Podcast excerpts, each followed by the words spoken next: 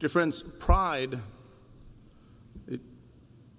is a great sin. Pride is the sin that we saw so early, early in the pages of Scripture. It wasn't long that we see the narrative of Genesis being written, that we get to chapter three and verse six of Genesis, and we see this in regard to what Eve perceives about the fruit on the tree of knowledge and good and evil. And it says this, "And the tree was to be desired to make one wise. She took its fruit and ate, and she gave some to her husband who was with her, and he ate." And that pride of life, that allurement that was there, that desire to be like God, that desire to be wise in her own eyes, is something that has been catastrophic for humanity ever since Adam fell and all who came after him fell, born dead in their trespasses and sins. And pride has affected humanity ever since that point. Pride, dear friends, is a pervasive sin. You could even argue this, that every other sin is in some way connected to the sin of pride. And understand this, dear friends, one of the goals of the Lord, one of his purposes in your sanctification, in your growth in godliness, if you are one who is in Christ Jesus, if you are one who has been brought to life, if your eyes have been opened to the reality of your sin, if you have seen no hope in yourself and found your hope in Christ alone, one of his purposes in sanctification is the removal of sinful pride, this pride that emphasizes the greatness of oneself, this pride that promotes prejudice at times, unrighteous, ungodly prejudice. The consequences of sin and the effects of pride are something that manifest themselves even still in the lives of Christians. And we see that even here in this passage. Sinful pride, a, a sinful sectarianism, a sectarianism that is, is not wise, a sectarianism that does not see the glory of Christ, that does not see what Christ has accomplished through his life and his death and his resurrection. At that time, it would have been recognizing what Jesus was going to do, what Jesus had continually told them that he was going to do. And the disciples, at times, some wise in their own eyes, thinking with worldly wisdom, worldly guidance, would, would even begin to correct Jesus. Oh, the pride that is there. Can you imagine? This is the Lord of glory, the one who brought all things into existence from absolutely nothing. And here he is making a declaration that he will die, he will go forward, he will die under the hands of men, he will carry a cross. He will die as a propitiation for the sins of many people. And you have them speaking up, wait, wait, wait, that can't be true. How could we have a Messiah that would die? How are all of the hopes and dreams of the nation ever going to be accomplished? And Jesus says, "Get thee behind me, Satan." So our text here, verses forty-six through fifty, we see such a circumstance where the disciples once again aren't recognizing, aren't listening to what Jesus has said that is going to happen, what Jesus has declared he is going to do, what is absolutely necessary, that their greatest enemy would be defeated. And even here, those closest to Jesus aren't aren't hearing him, aren't seeing this reality, aren't recognizing the greatest enemy that they have at this time.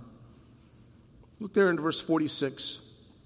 It says, "An argument arose amongst them as to which of them was the greatest. But Jesus, knowing the reasoning of their hearts, took a child and put him by his side. and said to them, whoever receives this child in my name receives me, and whoever receives me receives him who sent me. For he who is least among you all is the one who is great. And John answered, Master, we saw someone casting demons in your name, and we tried to stop him because he did not follow with us. But Jesus said to him, do not stop him, for the one who is not against you is for you. Consider this incredible circumstance. You have the Lord Jesus Christ here at this time. He is on his road to Calvary. He has just recently told them, let this sink into your ears. I'm going to be taken by men. My life is going to be taken. I am going to be killed. I'm going to carry a cross. I'm going to die. This has been said multiple times. It's going to be said again. And here they are at this point, debating, arguing over who's going to be the greatest in this kingdom that Jesus is bringing forward. I mean, who's going to who's going to be the big guy? Who's going to be the big one? Who, who are going to be the ones that are sitting on the top of this kingdom? Who is greatest even amongst them?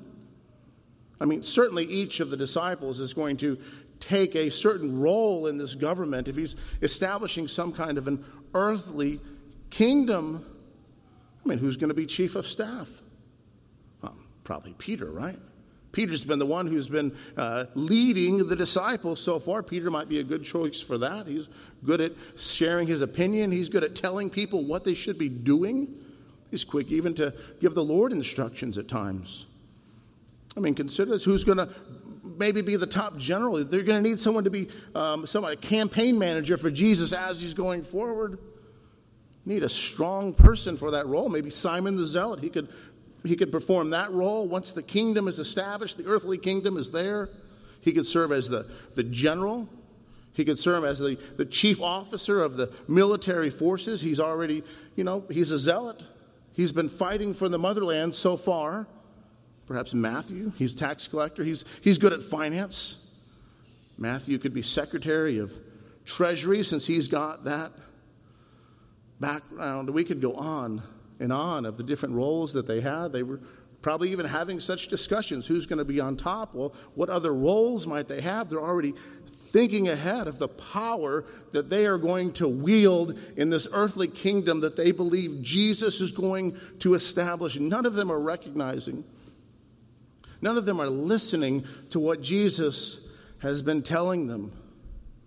His kingdom is not of this world. He's not establishing a kingdom. It's going to get all the way to the Garden of Gethsemane. He's going to have to say it again. My kingdom is not of this world. He will even tell a disciple to put away his sword.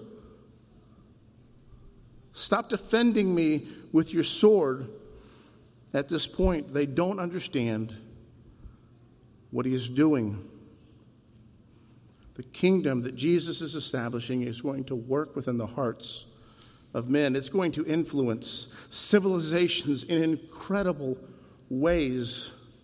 History will not be the same. History will be distinct because of Jesus and the work of his people. You will see the fingerprints of God for thousands of years forward because of the kingdom that Jesus is establishing.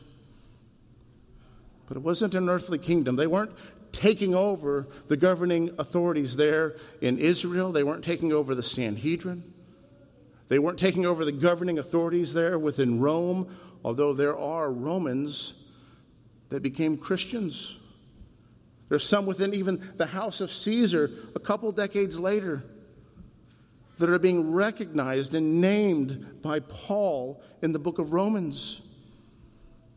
But in regard to an earthly kingdom, in regard to taking over the political structures in that day, at that time, there's no strategies that the apostles could have used at this time to, to take everything over. It wasn't about sending out petitions and getting petitions signed. It wasn't about rubbing shoulders with senators and those who had power and influence. It wasn't about implementing even laws. They were to bring forward the gospel of Jesus Christ. They were to establish churches. They were to raise up leaders, and providentially the Lord would be sending them out, sometimes because of persecution, sometimes because the governing authorities despised them, sometimes because the governing authorities thought they were Jews and they were getting sent out, other times the governing authorities recognized they were Christians and they were being persecuted.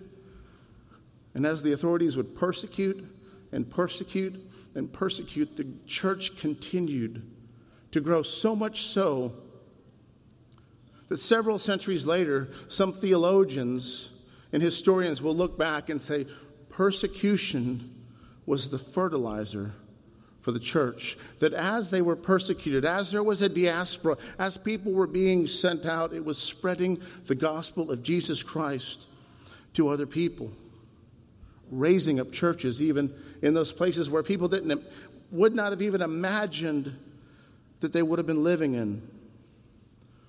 The apostles didn't understand this at this time. They were jockeying, they were positioning for where they would be in this coming kingdom, trying to work and politicize themselves, even now within this group, trying to determine who is going to be the one who is in charge, who's going to be at the right hand of Jesus, the, the monarch. They couldn't see past where they were at this time, and Jesus is cautioning them. Somebody another, he said, you don't even know what you're asking. Sit at my right hand and my left. You don't even know what you're asking. The Lord is heading down this road to the cross, going forward to defeat their greatest enemy, the greatest problem that they have. And here they are standing around arguing. These revolutionaries, these revolutionaries that can't even make it to the prayer meeting, they're ready to turn the world upside down. They're ready to take over the governing structures. They're ready to be the top person in the government. They're ready to take over their roles. They can't even make it to the prayer meeting. They can't even gather together in prayer. They're, they're falling asleep. And you see this pattern many times over. So we see here at this beginning portion, pride's pervasiveness. Pride's pervasiveness there in verse forty-six. An argument arose among them as to which of them was the greatest. The pervasiveness of pride. Pride, pride is insidious. Pride is incompatible with Christianity. Pride is incompatible with the Christian ministry. Consider what J C Ryle says. He says, of all the sins, there is none against which we have such a need to watch and pray as pride. It is a pestilence that walketh in darkness, and a sickness that destroyeth at noonday. No sin is so deeply rooted in our nature. It cleaves to us like our skin. Its roots never entirely die. They are ready at any moment to spring up and exhibit a most pernicious vitality. No sin is so specious and deceitful, deceitful that it can wear the garb of humility itself. That false humility that sometimes lurks in religion. He continues, it can lurk in the hearts of the ignorant, the ungifted, and the poor, as well as the minds of the great, the learned, and the rich.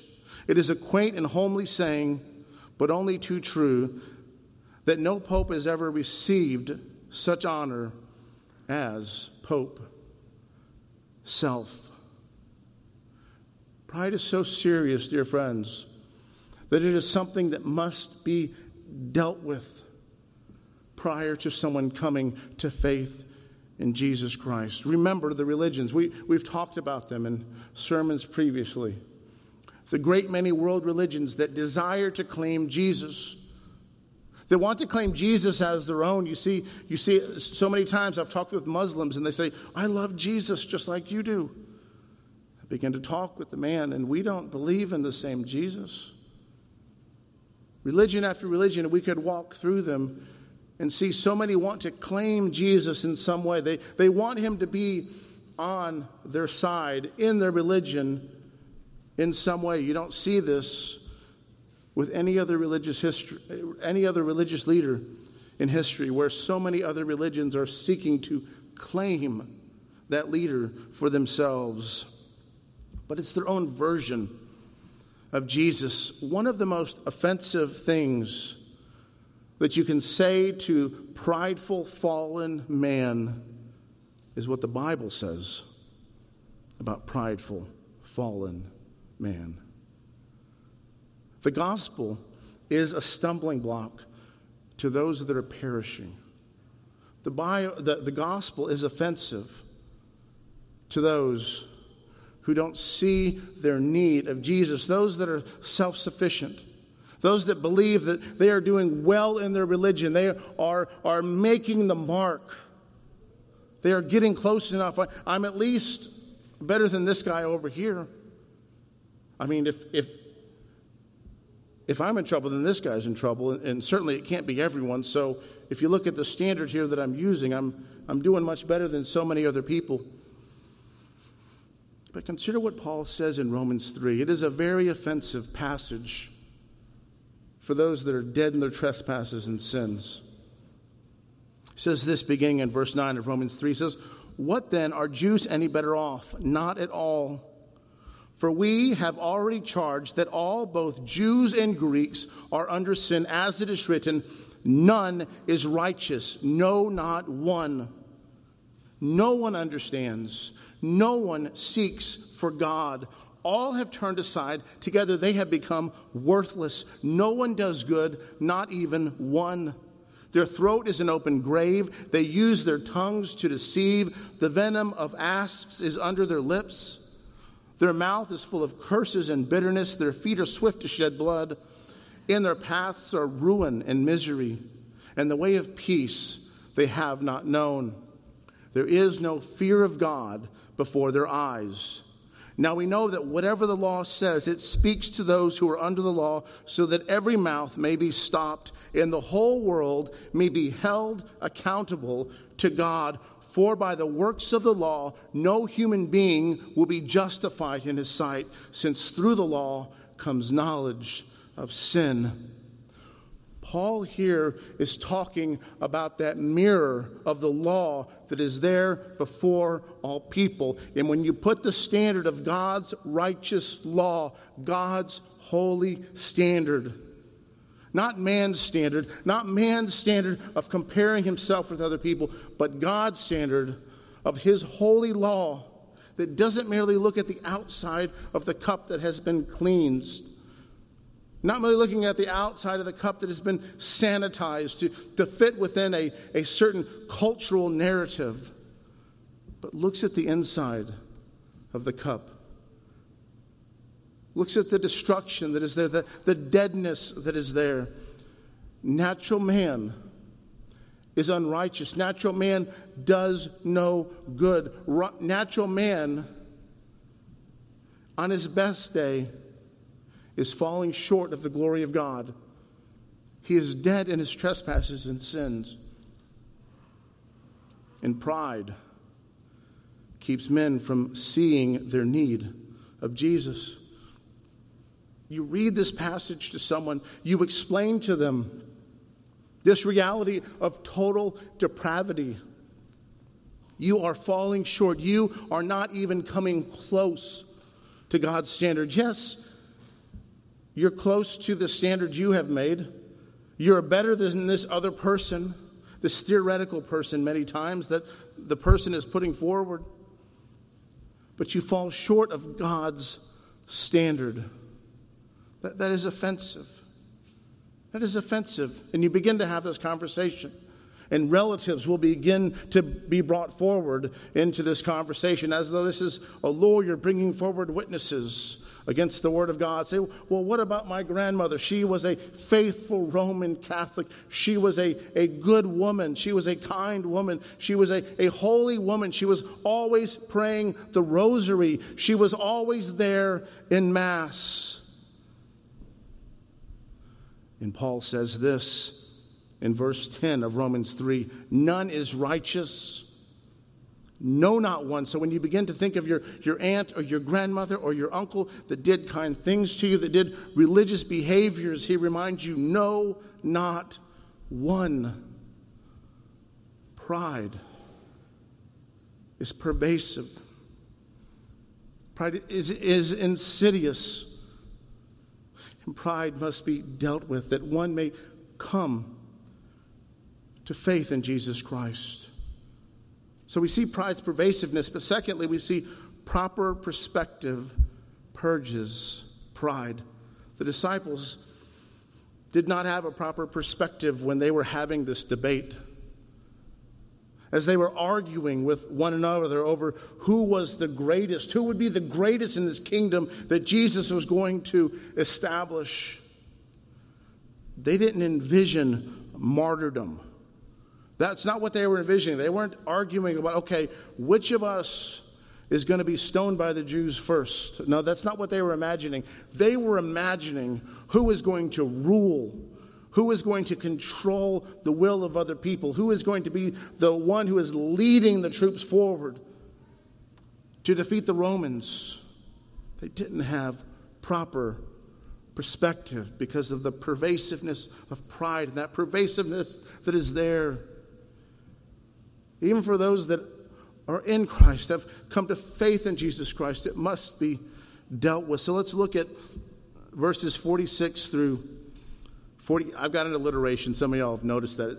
All the points have alliterations, and so they're there th- throughout the whole thing. So verses nine, forty-seven, and forty-eight. But Jesus, knowing the reasoning of their hearts, took a child and put him by his side and said to them, whoever receives this child in my name receives me, and whoever receives me receives him who sent me. For he who is least among you is the one who is great.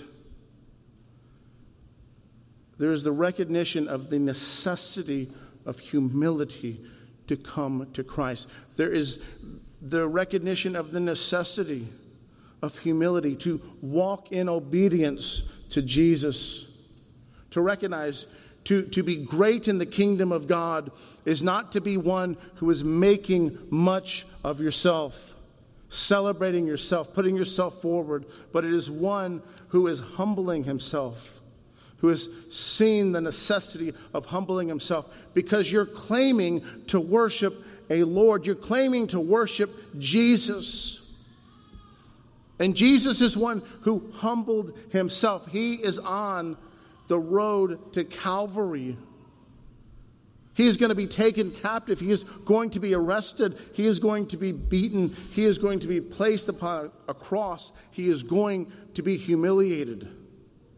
Man's religion has no place for this. You talk about the details and the realities of the cross.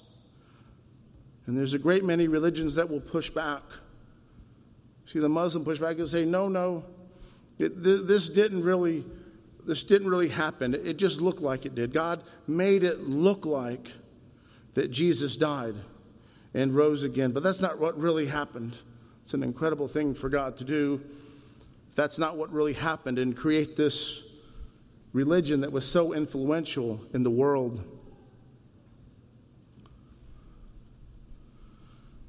Humility is necessary that you may receive the grace of God.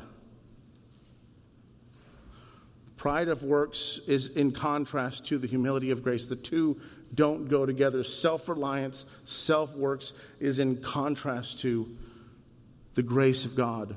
The pride of self-reliance is in contrast to godly reliance. And we see Paul introduce that in verse twenty-one of Romans three, that this is natural man. Natural man is trusting in self. And natural man is unable to do anything good in and of himself.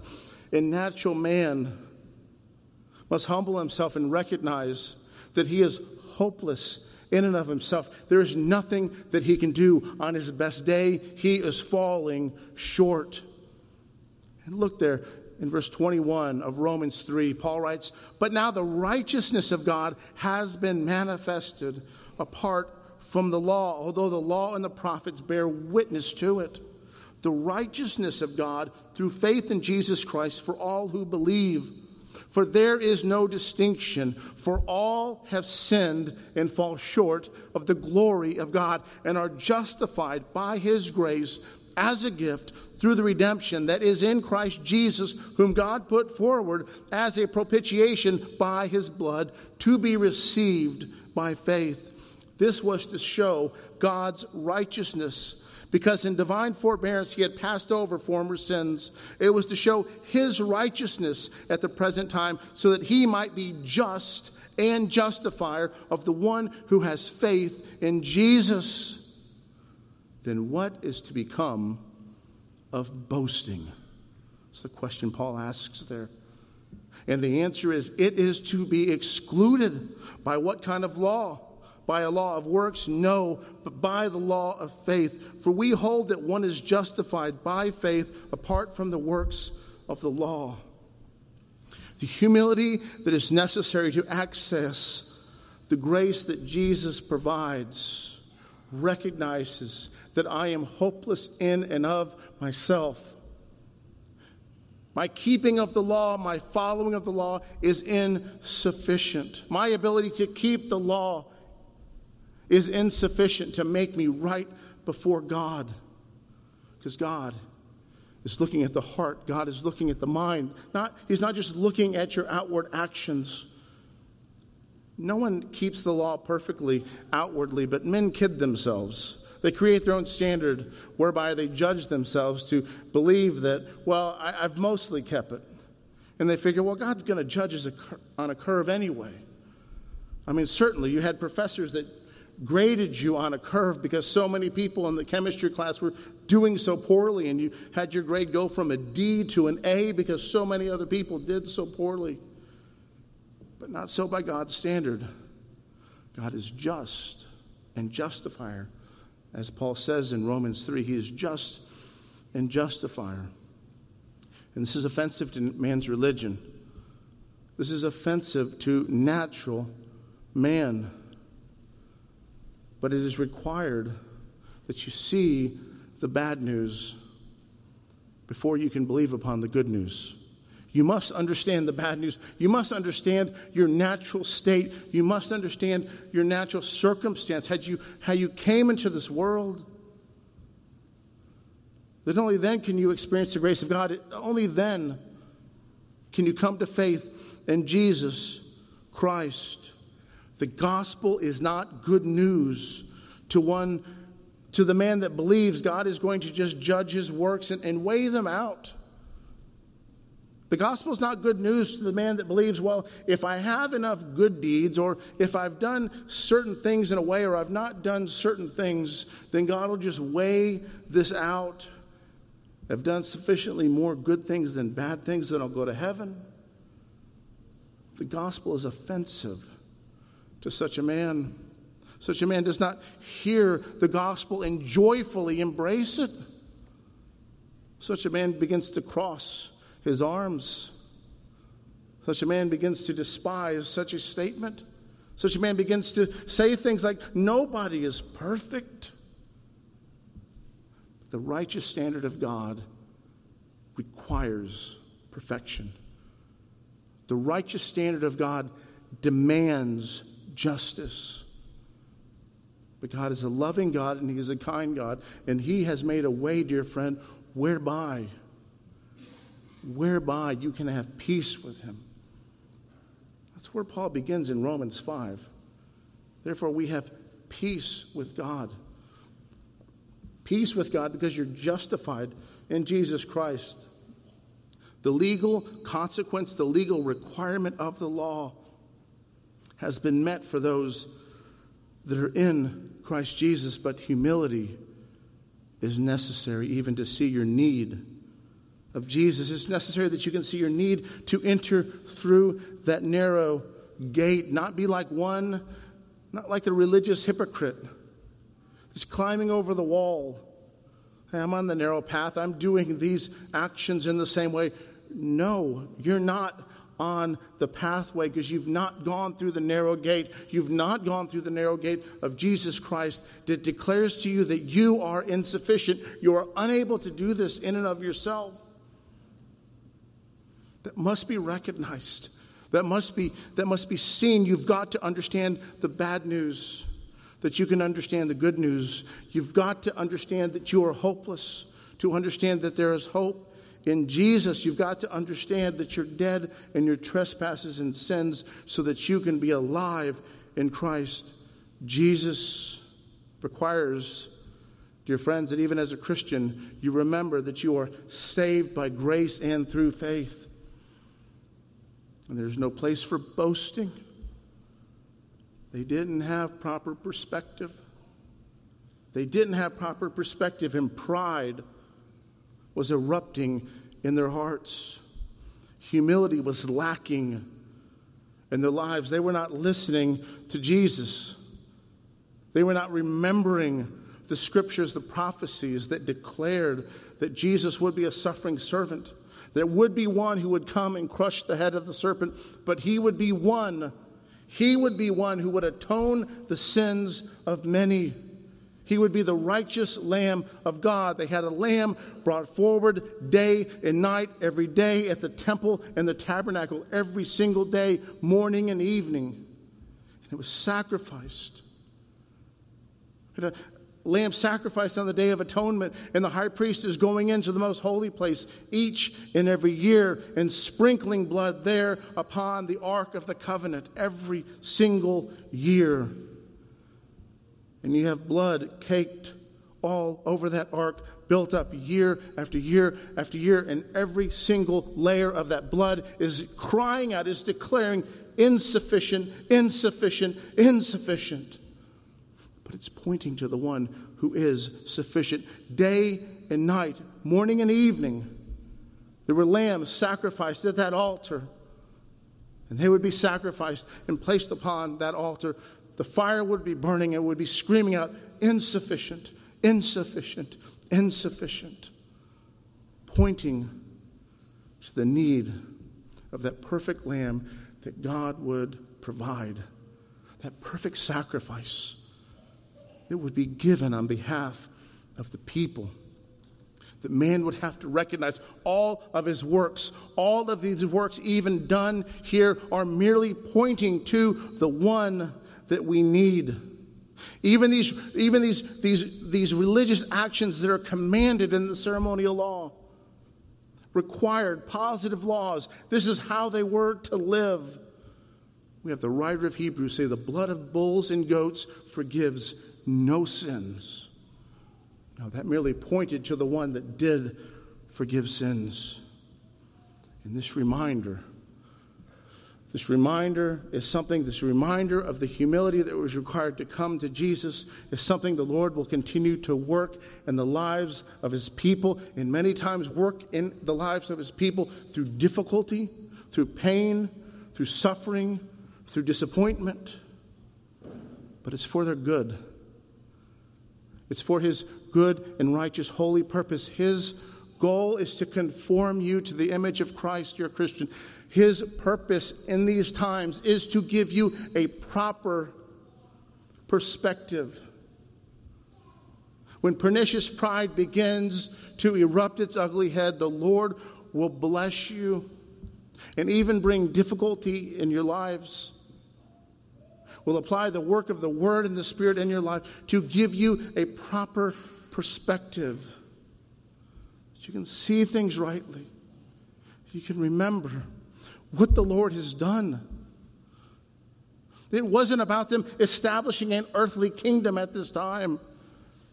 What Jesus had in store for them was greater than any kingdom that has ever existed or will exist in this world. It was, it was God's kingdom. It was the work of Christ in their lives. Matthew Henry makes a fascinating comment, and he makes this comment in his commentary on Matthew eighteen. And he talks about the importance of humility in the lives of Christians, the importance of having that, that proper perspective. Matthew Henry says this, the, the humblest Christians are the best Christians and the most like to Christ and the highest in his favor. They are best disposed for the communications of divine grace, the fittest to serve God in this world and enjoy Him in another. They are great, for God overlooks heaven and earth to look on such. And certainly those are to be most respected and honored in the church that are those who are most humble and self-denying. For though they least seek it, they best deserve it. It is possible, it is a reality for the Christian to have misplaced priorities. This is the importance.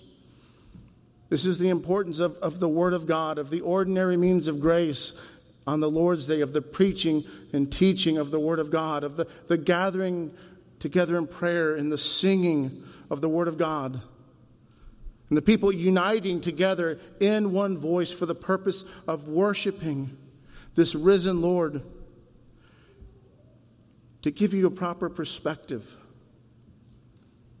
this one in seven pattern, this reminder of this new creation, of what the Lord has done, of what the Lord is doing, of the kingdom of God and what He is working. To give you perspective that as pride begins to rear its ugly head, there is a reminder of who I am, where I would be, where I would be apart from the work of Christ Jesus. There are so many things in our culture that can begin to work on, on pride, and even those in ministry can begin to be affected in these areas if, if you're not mindful. And the Lord in His grace and His kindness will remind you of these things. The world of social media thrives on attention and clicks, exponential growth, subscribers, followings. There are those in ministries that are focusing on, upon great numbers, great crowds, filling coliseums. But those who are greatest in the kingdom of God, those who are greatest in the kingdom of heaven are not those that have the, the, the largest subscriber base. They're not those that have the, the largest influences on social media. The Lord can use people in different places for many different reasons. And anyone that has opportunity, anyone that has a network of influence, you can use that by the grace of God, and you can use it for the, for the glory of God, for the greatness of the, the kingdom of God. But the reality is the greatest people in the kingdom are likely people that, that, that you've never even, even heard of. They're people that are not making big names for themselves. They're people that are not, not, not speaking so highly of themselves. See, Jesus knew what was in their hearts. Jesus knew the heart from which they were making these arguments. Jesus knew from where these opinions and concerns were coming from. This is what He says to them. This is verse forty-seven. Jesus, knowing the reasoning of their hearts, took a child and put him by His side and said to them, "Whoever receives this child in my name receives me. Whoever receives me receives Him who sent me. For he who is least among you all is the one who is great."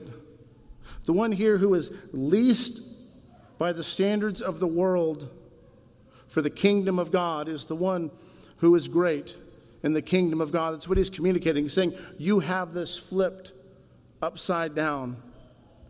You're looking to Caesar. You're looking to people in high places. You're imagining yourself being there. If you want to be great in the kingdom of God, that is not the positions that you're seeking. And don't misquote me on that. Don't take that the wrong way. It is very important that we have godly leaders. We should strive to have godly leaders. But our hope is not in the leaders in any culture that we are in. The blessing of Christianity permeates the cultures that it exists in, and it is a blessing to those cultures. But Jesus uses an illustration here that would have been countercultural at this time. He takes a child.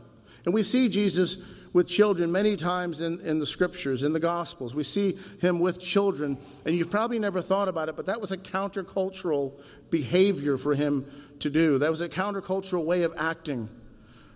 Rabbis many times found it beneath them to speak with children. They didn't find it necessary to interact or to speak with children. You can find them writing of consequences of speaking with children too much and the ways in which it was, it was not good for you spiritually. And we see him doing this as well, even speaking with women.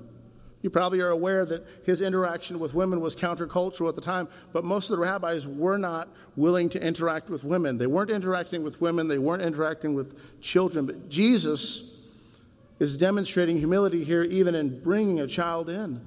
He's doing something at this time that is that is shocking to them, that is not what they would have assumed for a rabbi to do. But Jesus is demonstrating what it is to work within the kingdom of God, to work in the kingdom of God in a humble way, to recognize this is a child, this is one who is made in the image of God, this is one who will grow up, this is a soul, this is of great importance. We'll see him humbling himself even further as he will wash the feet of his disciples.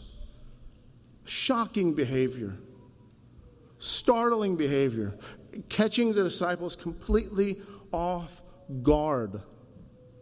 It was against the law for a rabbi to ask his disciple to take off his sandal or to wash his feet. It was not allowed.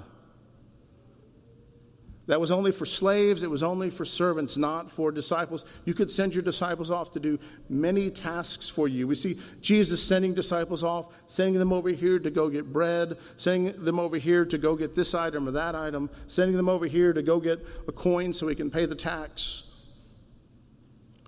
but not to wash the feet. And we have this behavior here that would have been unheard of for a rabbi to command a disciple to do.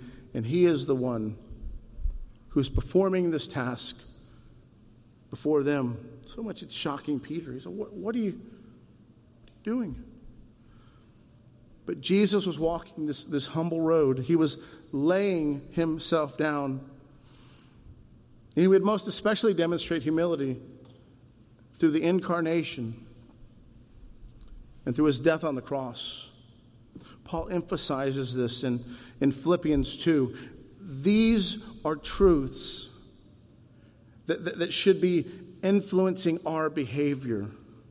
It, it's not just about the things we are to do. There, there are reasons why we should do them. There is the necessity of remembering who Jesus is and what he has done, and that should influence us in our actions.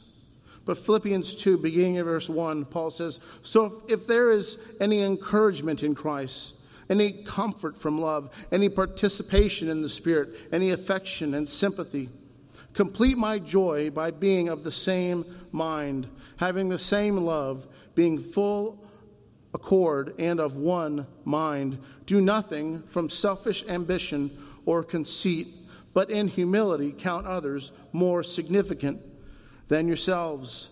Let each of you look not only to his own interest, but also to the interest of others. And we have Paul giving this declaration, this command of how it is that they should act, this commandment of how it is that they should behave. And then he gives them the reason why they should behave this way. What God has done, what Christ has done, is the motivation as to why you should be humble, as why you should put others before yourself. Look there in verse five. It says, have this mind among yourselves, which is yours in Christ Jesus, who though he was in the form of God, did not count equality with God a thing to be grasped, but emptied himself by taking the form of a servant, being born in the likeness of men. And being found in human form, he humbled himself by becoming obedient to the point of death, even death on a cross. Therefore, God has highly exalted him and bestowed on him the name that is above every name, so that at the name of Jesus, every knee should bow in heaven and on earth and under the earth, and every tongue confess that Jesus Christ is Lord for the glory of God the Father. And you have Jesus, the one who is God, the one who brought all things into existence. That is John's point at the very beginning of his gospel. Jesus brought all things into existence, and he has clothed himself in flesh, and he has walked upon the earth, and he has suffered as a man. He has laid his life down for others. He has walked in obedience, that you, dear friend, as a Christian, can receive the benefit of his righteousness. Your sin was imputed to him, and his righteousness is imputed to you. Like it says in Genesis, it says Abraham believed, and it was credited to him as righteousness. He didn't attain this righteousness through his own actions, through his own behaviors, because he earned it. No, it was credited to him. It was imputed to him. It was granted to him. And that is a reminder that should lead you to walk in humility. It should be a reminder of where you would be apart from the grace of God, apart from the blessing work of the Holy Spirit. But you contrast this with the disciples that don't have the proper perspective. They're all asking themselves in their hearts, am I the greatest? Maybe I'm the greatest. Maybe I should, should rule in this particular capacity. And they're politicking one with another, not even able to, to gather together in prayer during a time of prayer. But here they are, ready, ready to position themselves politically and take over the world. But Jesus said, "For he who is least among you is the one who is great." The one who is least among you is the one who is great. This is important, dear friends, and as believers, as, as, as those that are in the body of Christ. There can be an emphasis on certain positions, certain roles in the church. But there's not this, there's not this clergy laity distinction. We, we don't have this understanding. We, we are all in the body of Christ, and we are called to work and to serve in whatever capacity that the Lord has given to us. The Lord will, will, will judge each of us in, based upon the position that we are in, where he has placed us. You know, if those of you, you've ever had like a, a, someone will say, well, that six, sticks out like a sore thumb, and you, you don't think about something like your thumb very often until it's sore, until it hurts. Then you realize that's why we have the expression sticks out like, like a sore thumb. Any person in the body of Christ could begin to think of themselves more highly than they should, or on the opposite side, you could have this false humility. Begin to think of yourselves less than you should. Woe, woe is me.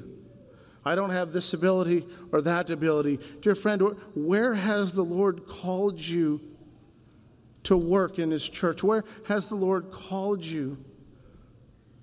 The best thing you can do is to look around where the Lord has you now. Don't imagine being in a place where the Lord doesn't have you. Look where you are now. Consider the opportunities that the Lord has given to you even now. And faithfully serve the Lord. Faithfully walk in obedience at that time. Don't imagine being in a place where you're not. Walk faithful where you are at this time. The Lord has determined where you should be and what you should do. It's proper perspective. Proper perspective is a blessing at that time. And lastly, we see this. We see pride promotes prejudice. Pride promotes prejudice.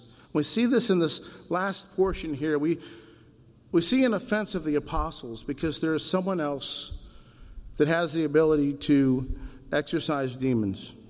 And we see this in verses forty-nine and fifty. John answered, "Master, we saw someone casting out demons in your name, and we tried to stop him because he does not follow with us." And Jesus said to him, "Do not stop him, for the one who is not against you is not for you." We have this exclusivism that the apostles are, are, are speaking of during this time, this exclusivism that is there that's like, well, they're not in our group at this particular moment. They're not doing things under us at this time. Like, how they should not be doing this. This is going to be us. I mean, after all, They were just debating which of them, which of the twelve are going to take the high positions within the next government. Who is this guy over here? Where is this person coming from? Over here, there was a prejudice that they had because of this pride that was working within them.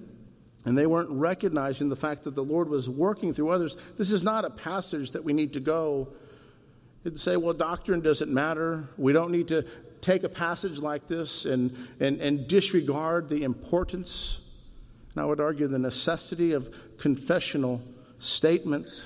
But we must be mindful not to have this us and them mentality. We must be mindful to recognize that, that God is working in His church, and God is working amongst His people, and He's working amongst them in a great, great many ways. And I think this is a blessing for us to have a proper perspective in seeing even the roles that God has given you, the, the places that the Lord has you. Have you ever been reading through the Pentateuch and you get to a place and there's these great details, many details are written, and it says this person gave this for the purpose of the building up of the tabernacle, and this person was an artist and they did this particular behavior, and this particular family was over this portion of the tabernacle, and this family was over the uh, the time of worship, and you you see these things and you almost question why. Why, why such details? Why so many thousands of years later do we do we have these details written down about what people did here in the wilderness? The numbers that were there. You read through Chronicles and you see genealogy after genealogy, this listing and listing of people, and you're you're almost tempted at times like, let, let me just flip past this. What's really the purpose of this genealogy? Or what's the purpose of these this numbers and numbers? In numbers, what significance does that have in, in my time? Should I even be reading this in family worship? It's not very entertaining. Should we read that in, as we gather together on the Lord's Day? Well, you know the answer is yes, of course. That's an easy Sunday school answer. Yes, we should be reading this. Yes, we should be reading it in family worship. We should be reading it on the Lord's Day. These are these are areas that these should be preached on even. We should do that because it's the Word of God. It doesn't really answer the question why it's there. Why do we have these details? Have you ever pondered that? Why do we have these these these particular details that are written there about who gave what and who did what at that time?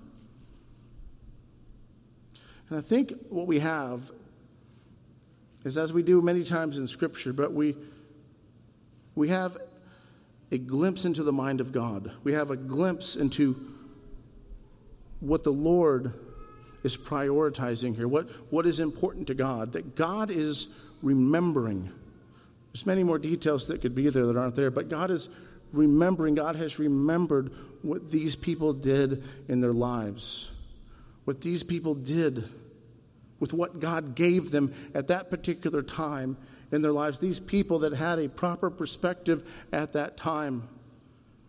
These people that humbly worked, even thinking anyone was looking maybe, going in, bringing their offering. They had brought items out from Egypt, and they humbly brought them forward that they could be used for the building up of the tabernacle. You know, the gold, this gold, they were bringing it out of Egypt. There it is. It's going into the tabernacle. It's it's being these items are being created out of what was given to the people as they were leaving. They were giving from what they had at that time. The Lord remembered these things. The Lord is concerned with how you live your life. The Lord is concerned with, with what you give. The Lord is concerned with these particular minute details, these details that you might not imagine are of significance. These small things, conversations that are happening between, between a parent and a child, conversations that are happening between coworkers. No one may even know of these conversations. Times that you've worked in other people's lives as the Lord has given you opportunity. In the eyes of the world, these are small things. In the eyes of the world, these are not great things. But the eyes of God, they are great. The Lord has worked in you at this time. The Lord has given you these resources, has given you these opportunities. He's blessing you to serve him at that time. Don't mistake these opportunities. Don't look, look past these opportunities. Think of even in Acts eighteen, that incredible conversation that happened. There was a great preacher, a man named Apollos, and he was going about and he was preaching, and crowds were gathering around him. Great speaker. A man who could so, so easily fall under pride, could lose perspective, to think more of himself than he should, and, and serving in that position as one who was such a great communicator.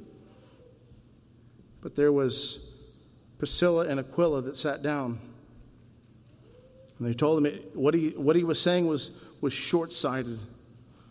What he was saying was he was not he was not recognizing the, the baptism of Jesus. He only knew of the baptism of John. And Apollos was a humble man, and Apollos listened and was corrected. And Apollos went on to be a blessing to many other people. There are many that heard Apollos preach and raved. We're, we're so blessed as he spoke. But here you have a man and his wife that are gathered there at this time to instruct him, to exhort him, to, to correct him, to rebuke him a little bit and say, there's more that you need to know here. Your preaching is short-sighted at this point. You're not understanding the whole picture. In God's eyes, that was a great action. That was an important act. God sent them for the purpose of doing that. Everyone saw Apollos, but we have there recorded in the book of Acts this husband and wife that went and sat down and spoke with him. Jesus said, for he who is least among you all is one who is, is great. It's not the greatness in the eyes of the world. I'll close with this quote. There's a quote that I love. It's, it's the king asked John Owen one time. He said, why do you go and listen to John Bunyan? Basically he said, why do you go and listen to that tinkerer? John Bunyan, the writer of Pilgrim's Progress, was not a man of wealth, was not a man of power. He was a Baptist. Baptists were heavily persecuted in England at this time. He was a tinkerer. He didn't even have great skills. Basically, he, he when you had pots and pans that were broken, he would fix them for you. He had a little cart. He'd, he'd fix your pots and pans for you so you could go and, and cook your dinner. Not one who, who was wealthy. But John Owen would go and listen to John Bunyan preach. And when asked the question, why do you go and waste your time listening to this tinkerer, John Owen, the great learned John Owen, the one that served as a seminary professor, the one who, who was the chaplain in the parliament, the one who was a wealthy man, one who was a well-dressed man even. And many don't know that, but he was one who was a little ostentatious with his with the way that he dressed. He was, he was wealthy, and he wore nice clothes, colorful clothes. And this is what he said.